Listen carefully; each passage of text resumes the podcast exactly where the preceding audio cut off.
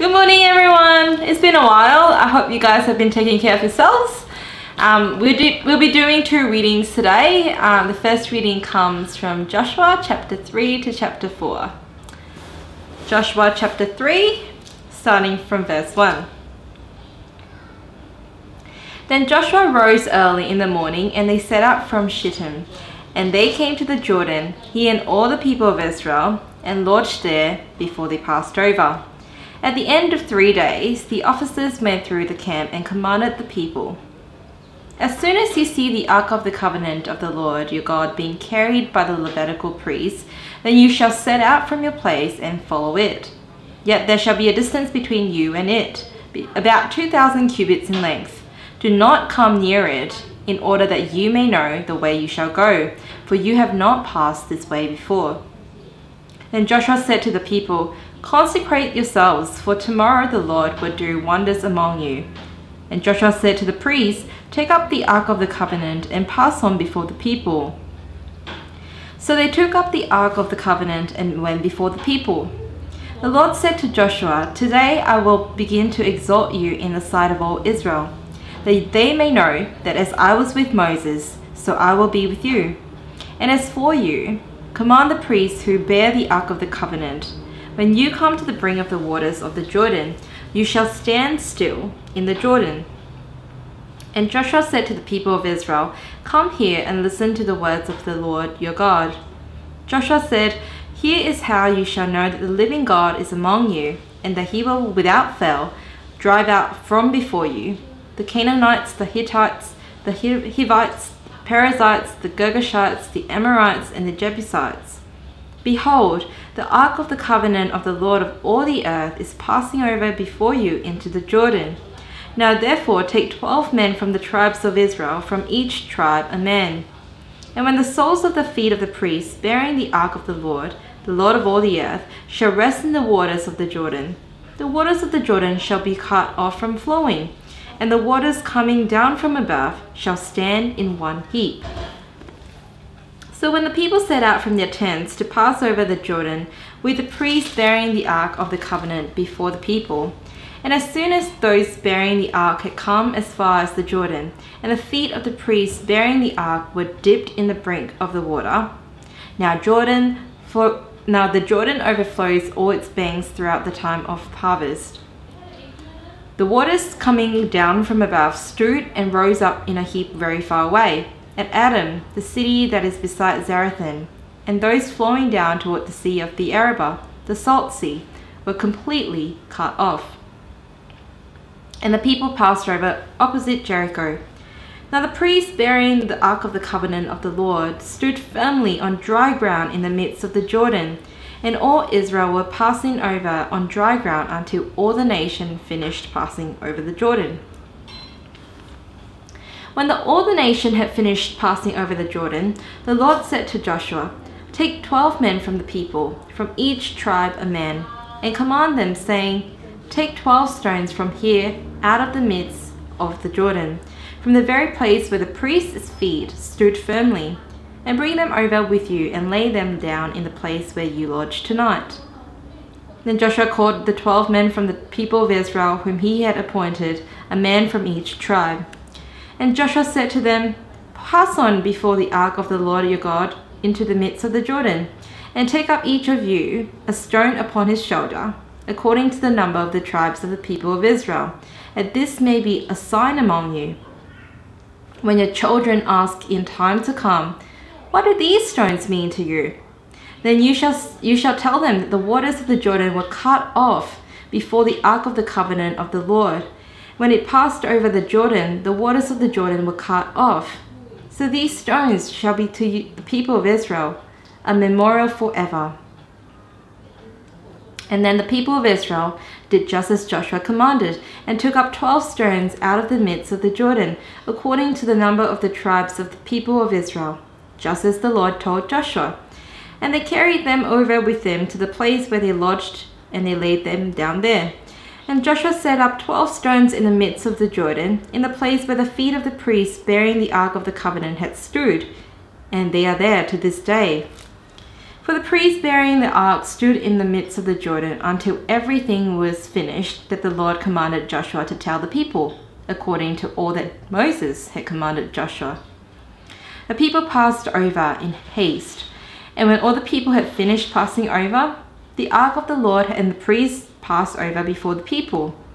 The sons of Reuben and the sons of Gad and the half tribe of Manasseh passed over, armed, before the people of Israel, as Moses had told them. About 40,000 ready for war passed over before the Lord for battle to the plains of Jericho. On that day, the Lord exalted Joshua in the sight of all Israel, and they stood in awe of him, just as they stood in awe of Moses all the days of his life. And the Lord said to Joshua, Command the priests bearing the ark of the testimony to come up out of the Jordan. So Joshua commanded the priests, Come up out of the Jordan.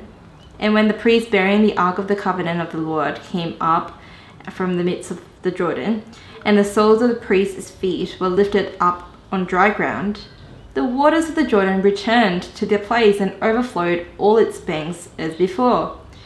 The people came up out of the Jordan on the tenth day of the first month, and they encamped at Gilgal on the east border of Jericho.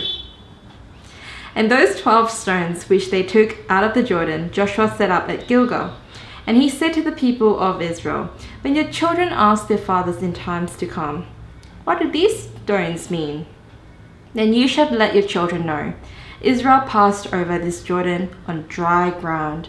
For the Lord your God dried up the waters of the Jordan for you until you've passed over, as the Lord your God did to the Red Sea where he dried up for us until we passed over, so that all the peoples of the earth may know that the hand of the Lord is mighty, that you may fear the Lord your God forever. The second reading comes from Romans, Romans chapter 8. And we'll be reading from verse 31. Romans chapter 8, starting from verse 31. What then shall we say to these things? If God is for us, who can be against us? If he who did not spare his own son, but gave him up for us all, how will he not also with him graciously give us all things? Who shall bring any charge against God's elect? It is God who justifies. Who is to condemn? Christ Jesus is the one who died, more than that, who was raised who is at the right hand of God, who indeed is interceding for us. Who shall separate us from the love of Christ? Shall tribulation, or distress, or persecution, or famine, or nakedness, or danger, or sword? As it is written, For your sake we are being killed all the day long, we are regarded as sheep to be slaughtered. No, in all these things we are more than conquerors through him who loved us. For I am sure that neither death nor life, nor angels nor rulers, nor things present, nor things to come, nor powers, nor height, nor depth, nor anything else in all creation will be able to separate us from the love of God in Christ Jesus our Lord. And this is the word of the Lord. See you guys soon. Be sure to like, subscribe, and comment below.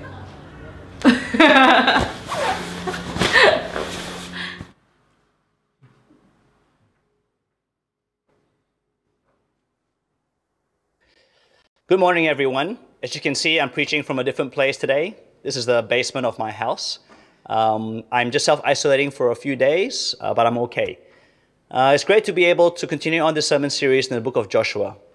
And hopefully, you've been able to appreciate God's faithfulness in giving his land to his people, and especially the story of Rahab last week in seeing a Gentile come to put her trust in the God of Israel.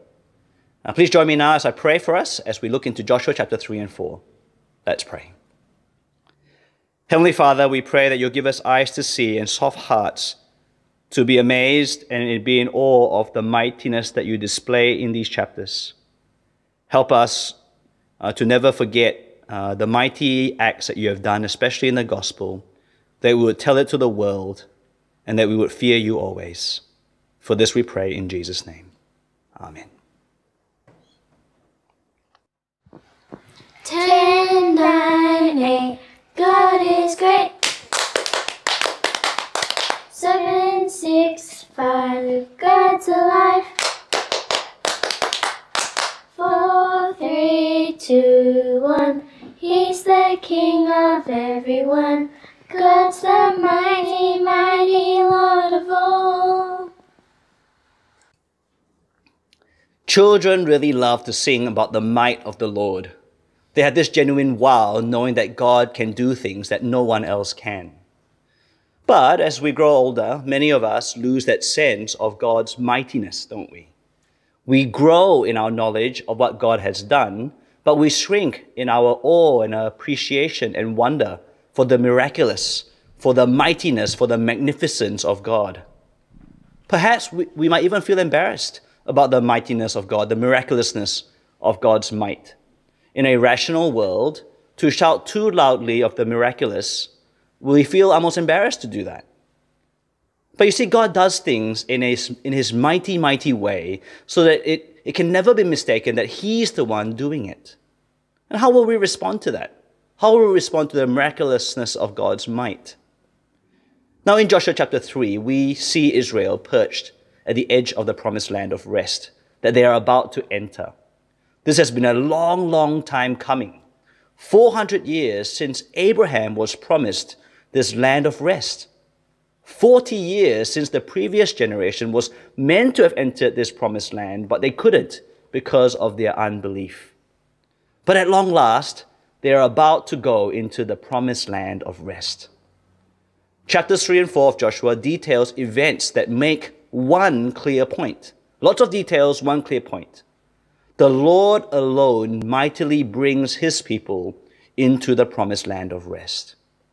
When we read any story, and especially stories in the Old Testament, we need to notice carefully how it is told. Now, at times, stories are told in a, a breathless and action packed kind of way. Things are happening in quick succession. There's not a lot of detail or description. It, it's like that montage scene in a movie, right? A, a, series of quick cuts that gives you a, a bird's eye, wide angled view of events and pushes the storyline forward. Stories told like this wants us to focus on action and plot development, doesn't it? But at other times, stories really slow down. They are told in a very deliberate way with great amount of detail. It's that lingering slow motion scene that we find in many dramas, usually accompanied by a very emotive soundtrack to, to really ramp up the feels. Is that bit of the show where you see the scene from multiple angles, uh, from, from different character perspectives. Stories like this wants us to really slow down and savor the moment and to to, to really let its significance sink in. Joshua chapter 3 and 4 is storytelling in this slowed, right down kind of way. There's a lot of repetition in these chapters. You will see as you read through it, or as you heard it read before, that Joshua will receive a, a series of commandments from the Lord. And then we hear him repeating these commandments to the people. And then we'll hear the action being played out. But, but there's even more description, more detail added as the action is played out. We see a camera angle from one side of the Jordan River. Then we see a camera angle from the middle of the Jordan River. And then we see another camera angle from the other side of the river after they have crossed. Lots of detail, but all making one clear point. The Lord alone mightily brings his people into the promised land of rest. But what we also see clearly in these two chapters are purpose statements. You see the so that, so that, right? The author hasn't left us to guess what, what we are to take away from this chapter. But let's begin first with the details uh, of the passage uh, to appreciate the point that is being made about the Lord's might. And then we'll step back and look at the purpose statements and to see how this applies to us as Christians and as people today. Now, when it comes to detail and repetition, what stands out the most in these two chapters is the Ark of the Covenant, doesn't, isn't it? By sheer numbers alone, it really stands out. If you go and count them, it's 22 times the ark is mentioned. But sheer numbers alone don't tell the whole story. The ark functions in the story as the key player, as the primary actor. It is the key mechanism at the very center of this story. It is instrumental to all that happens. Every camera angle has the ark in frame and in focus. Now, what does the, what does the ark represent? Well, the Ark of the Covenant represents the Lord's presence. It is a physical representation, expression of the Lord Himself. Now, the Ark of the Covenant itself is a gold plated chest that has inside of it the stone tablets of the Ten Commandments. It also has Aaron's staff and a jar of manna inside it. Now, there's a really rich history to the ark that you can read all about for yourself in Exodus, Numbers, and Deuteronomy to appreciate just what it represents, how it represents the Lord's presence and the Lord's provision for Israel. But we don't need to do that now. The details of Joshua 3 and 4 are more than enough for us to appreciate and to see that the ark represented God's very presence. Now, you see, the ark it, it leads the way for God's, where God's people are to go. Chapter 3, verse 2 to 4. As soon as you see the Ark of the Covenant of the Lord your God being carried by the Levitical priests, then you shall set out from your place and follow it. Yet there shall be a distance between you and it, about 2,000 cubits in length. Do not come near it, in order that you may know the way you shall go, for you have not passed this way before. The ark led the way, right? It, it went ahead before the people and they had to follow. But the people had to leave a gap of 2,000 cubits, which is about 900 meters between the ark and themselves. Now, right at the present moment, we all need to have this 1.5 meter social distancing to prevent contamination of disease, don't we? Well, Israel needed 900 meters of holy distancing to prevent themselves from being burned up by the sheer holiness of the Lord. The need for this separation showed the ark to be or to contain the very presence of the holy Lord God.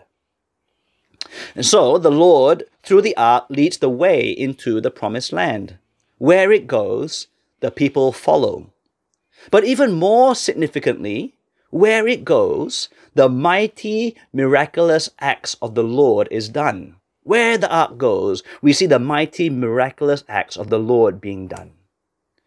And so, from the mechanism of the ark, we see the most significant action of these chapters, which is the miracle of the river crossing. The miracle of the crossing is the centerpiece of these chapters that shows that the Lord alone mightily brings his people into the promised land of rest. Let's pick it up from verse 10, chapter 3, verse 10. And Joshua said, Here is how you shall know that the living God is among you, and that he will without fail drive out from before you the Canaanites, the Hittites, the Hivites, the Perizzites, the Girgashites, the Amorites, and the Jebusites. Behold, the ark of the covenant of the Lord of all the earth is passing over before you into the Jordan. Now therefore take twelve men from the tribes of Israel, from each tribe a man, and when the soles of the feet of the priests bearing the ark of the Lord, the Lord of all the earth, shall rest in the waters of the Jordan, the waters of the Jordan shall be cut off from flowing, and the waters coming down from above shall stand in one heap. And then in verses 14 to 17, the action begins.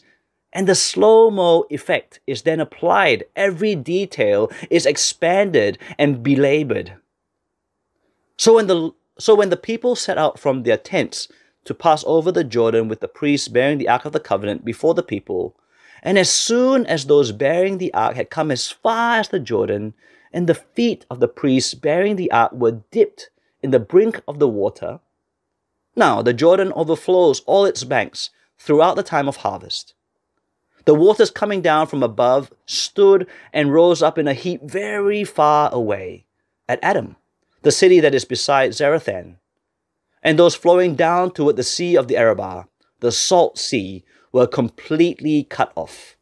And the people passed over opposite Jericho. Now the priests bearing the ark of the covenant of the Lord stood firmly on dry ground in the midst of the Jordan, and all Israel was passing over on dry ground until all the nation finished passing over the Jordan. Amazing detail here, isn't it? Looking at starting at verse 15, have a look.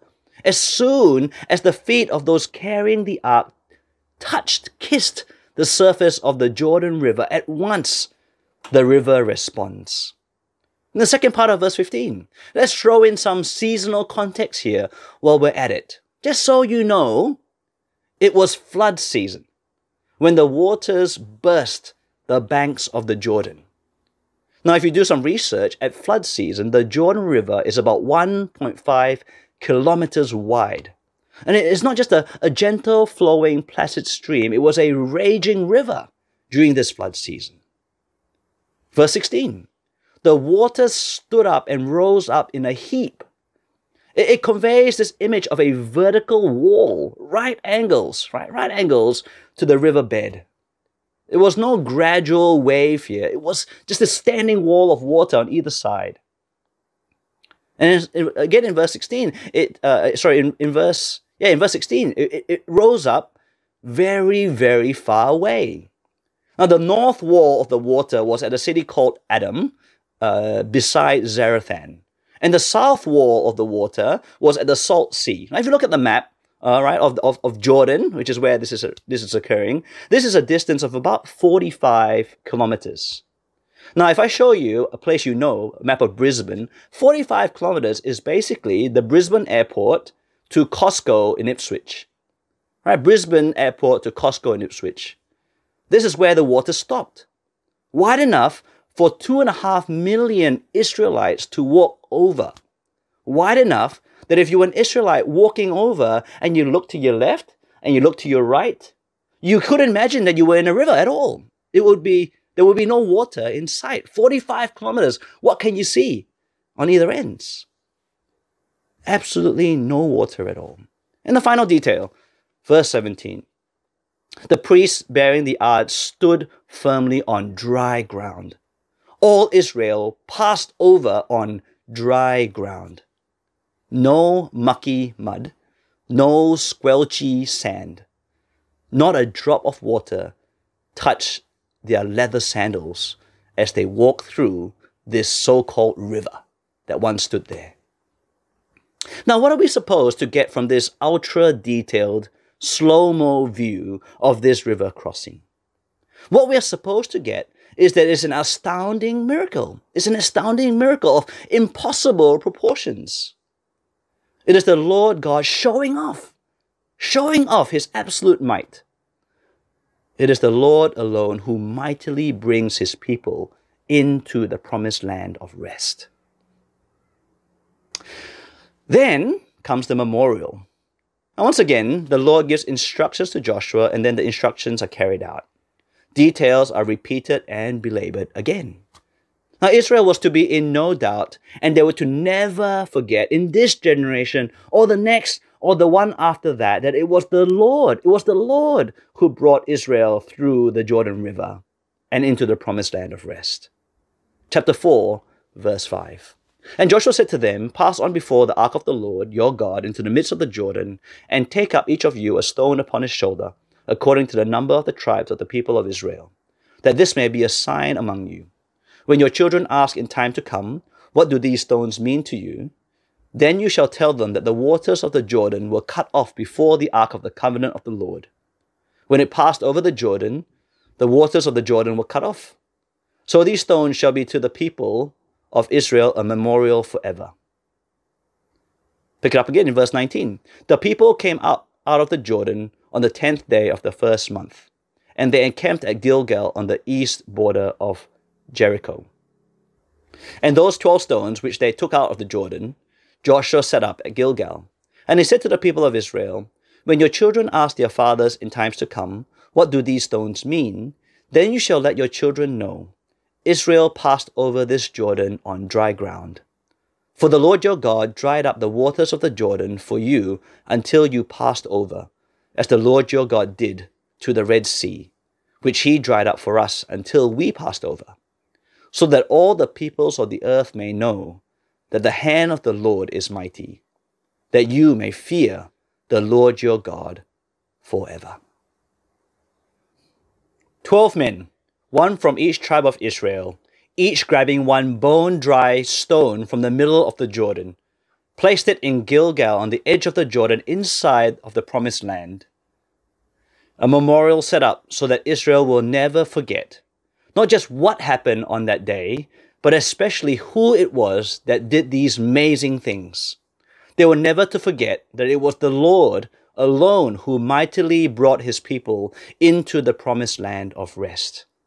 They were to remember that, it, that they couldn't do it for themselves, that no one else could have done it for them, that only the Lord God could, and only the Lord God did bring his people into the promised land of rest. Now, before we consider the purpose of these two chapters of the Old Testament and what it means for us, we need to think about uh, where the Bible goes with what we're reading here in the Old Testament. We need to always ask ourselves when we read the, the Old Testament, how do the New Testament authors speak about the themes and the truths that are in our Old Testament passage? Answering these questions will then help us to see how we as Christians are to apply these Old Testament passages.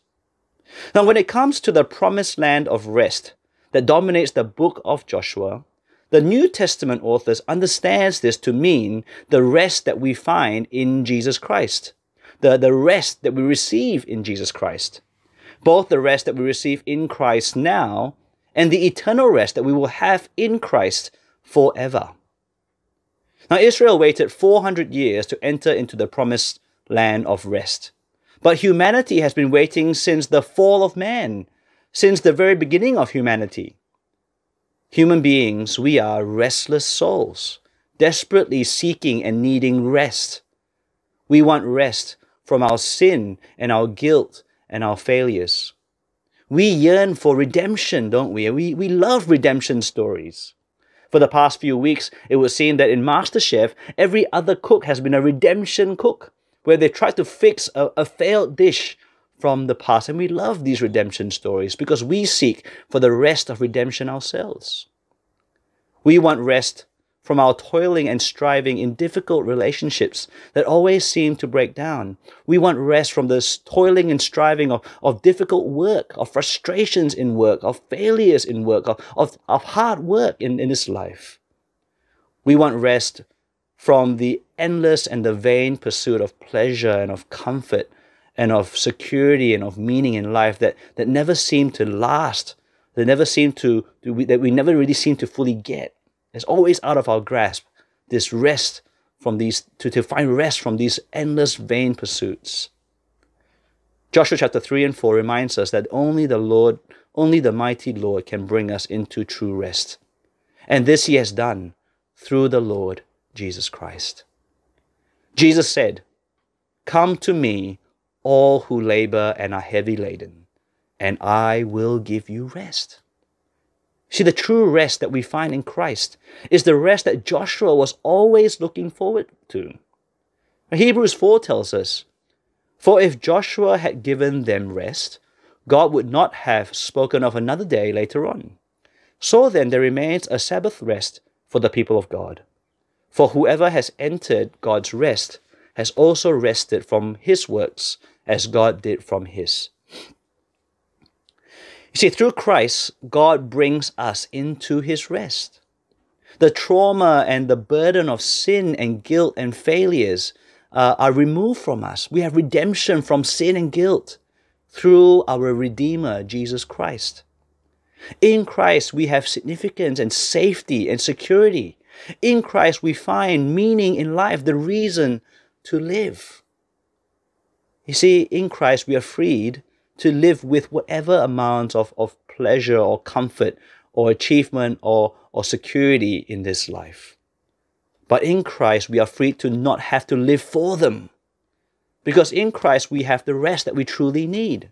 We can rest content in all that Jesus is and all that Jesus has done for us. Now, if you haven't received and experienced this rest in Jesus, if you don't quite fully understand what it means to find our rest now and forever in Jesus, then ask someone about it. I want to explain to you why it is that only in Jesus, only through his life, death, and resurrection, do you have this rest now, and will you have this rest forever, in spite and despite of whatever burdens and troubles we have in this life. Now, the point of Joshua 3 and 4 is really very clear. All of the details, all of the slow motion effects, all of the multi camera perspectives all point to the one fact that the Lord alone mightily brings his people into rest. For Israel, it was the promised land of rest. And for us today, it is rest in Jesus Christ, now and forever. Now, these chapters clearly make this one clear point, but it also makes three very clear purposes about why God has acted in such a mighty, mighty way. Three clear purposes. now, the first purpose is to exalt Joshua as God's chosen leader. So exalt Joshua as God's chosen leader. In chapter 3, verse 7, we see the Lord declare to Joshua that today, the day of this mighty act of crossing, is the day that Israel will come to see and exalt Joshua as Moses' successor, as God's leader. And at the end of the day, after all of the events of these two chapters have unfolded, chapter 4, verse 14 declares the fulfillment. On that day, the Lord exalted Joshua in the sight of all Israel, and they stood in awe of him, just as they had stood in awe of Moses all the days of his life. God's mighty acts validates his chosen leader.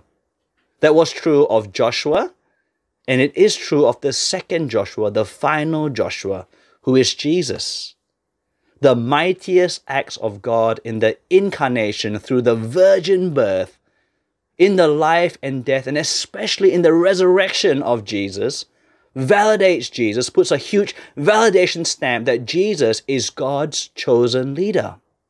And even more than just a chosen leader, he validates Jesus as God's Son, God's Savior, God's Christ to us. Now, this is all true, but I want to focus more so on the second and third purposes, which we find right at the end of chapter 4, verse 24. So that, and this is the purpose statement right here, isn't it? So that all the peoples of the earth may know that the hand of the Lord is mighty, that you may fear the Lord your God forever. Now, why did God act in such a mighty, mighty way in these chapters? Why, why would God go to the trouble of parting the, the river Jordan in such a dramatic and miraculous and mighty fashion? Why would God go to the trouble of, of, of, becoming man through the virgin birth, of, of having Jesus perform all these signs and wonders and miracles throughout his life, of having him die so publicly and humiliatingly on a Roman cross, and then so dramatically raising him from the dead and having him appear to hundreds and hundreds of people? Why would God do it like that? Well, it's so that all the people of the earth may know, without a shadow of a doubt, that God, the Lord, is mighty. It is irrational. It is unexplainable by human reason. It goes against all scientific, scientific evidence. And that's exactly the point. In the gospel, God acts in this totally unhuman way, in an impossibly, utterly impossible way in a truly miraculous and marvelous and fantastical way to make it absolutely clear that God alone is the one who is supremely and divinely mighty. Don't be ashamed of God's might. Don't be ashamed of the way He acts with, with miracles, especially through the miracle of the gospel. Instead, rather than being ashamed of it, is to declare it and to make it known. That's what God tells us to do in these chapters, isn't it? To tell it to your children and to tell it to the world of the Lord God Almighty. To tell them the facts of how God has acted mightily in history, especially through Jesus. But not just the facts, but to create and, and, and, and generate an awe in people in how God has acted in this way. The gospel is awesomely, gloriously out of this world, beyond human reason and explanation. The gospel is the might and the power of God in full display. Declare it, make it known. Now, Israel, they had the memorial stones, the 12 stones heaped up at Gilgal, to create opportunity to teach and remind anyone who sees these stones about what they meant. So, you know, the children of the next generation passing by would see this strange sight and would ask, What do these stones mean? And the parents then would have opportunity to tell the children about the mighty God who brought them into the land of rest. But they had more than that, of course. You know, Israel had the tabernacle that followed them everywhere, and then the temple that was built. They had the land, the promised land itself. They had festivals and feasts. They had the law of God. And the children and the next generations, will what, what do these things mean? Opportunities for the people who understand these things to tell it, to make it known the mighty God who brought them into the land, the mighty God who is their Redeemer, their Savior, their King. Now, for us, we have even more opportunities, don't we? We have even more of these remembrance stones kind of moments for us to draw upon. You know, God has acted in history in such a way that defines history. Even our calendars are defined by, by, by God, by the mightiness of God's act in the gospel. Before Christ and Anno Domini, in the year of the Lord, our calendars point to Jesus, his might as a center point of history. 2,000 years of human history is so greatly shaped by Christianity in almost every part of the world. Everywhere you go, you'll see hospitals and universities that were started by Christians. You, you can't drive more than five to 10 minutes in most cities in the world and not go past a church or to see a cross somewhere in a building, on, on a hospital, somewhere. Christianity has left a huge mark in our human history. It has shaped our legal system. It has shaped our language. It, it, it, it, it's in the media. It's, it's in our our movies and TV shows, as well as on our jewelry as well. Christianity is everywhere. The question is whether we will draw people's attention to these things and whether we will direct conversations to a place where people will ask us, What do these things mean? Why are there so many churches? Why are there cross everywhere you look? Why is the dating system BC and AD? Why are people trying to change it? There are so many opportunities for us if we're willing to give an answer when people ask, What do these things mean? To be ready with a lo- loving, a wise, uh, um, a creative, a helpful answer to be able to point them to the mightiness of God in the gospel of Jesus Christ and to be able to bring them to receive the rest that God wants to bring them into in Christ now and forever. God acts in a mighty way so that we can tell people about God, so that they will receive Jesus and find rest. Now, the final purpose, right at the end of this chapter, is one for God's people. It's one for God's people, so that we would fear the Lord our God forever. Now, we've said it many times here at SLE Church that fear of God doesn't mean being terrified of God or, of dreading that God will smite us at the sort of slightest sin or the slightest stuff up that we make. That's not what it means to have the fear of the Lord. After all, the believer is secure in salvation, that we know that we are safe uh, from God's wrath in Christ. But true belief recognizes God for who He truly is. The Lord God is majestically mighty. He is almighty above all. To fear the Lord means to understand our place before God. It is to revere God and to honor Him and to humble ourselves before Him. To fear God is to see our need to listen to Him and to obey Him and to repent when we sin. Now, do we fear the Lord God? Or have we lost that fear of God? You see, we as God's people so easily lose our fear of the Lord God, don't we? We so easily forget to be in awe of God and of His mightiness, of His rule, of His power over us. And so we need to keep being reminded. We as God's people easily start fearing other things. We let other powers rule over us. And that was Israel's problem as they continued their life in the land. They had all these fears. They feared their enemies. They feared about not having enough, that God wouldn't provide for them. They succumbed to the power of their own sinful desires and the lures and the temptations of the nations around them. Now, we too have many fears, don't we? And we too easily allow other powers to rule over our lives.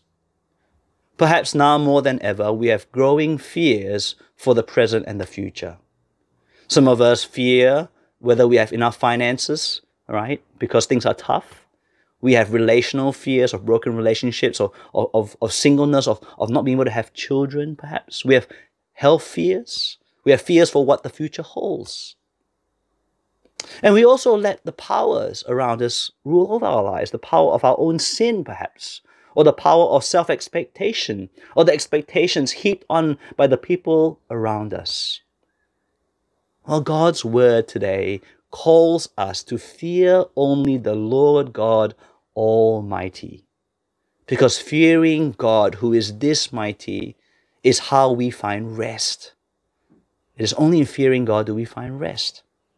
Fearing the mighty Lord and letting Him rule over us means that we can deal with all of these fears in life and all of these competing powers that, that seek to rule over us we can rest assured that we can fear and be under the rule of the God who is truly mighty.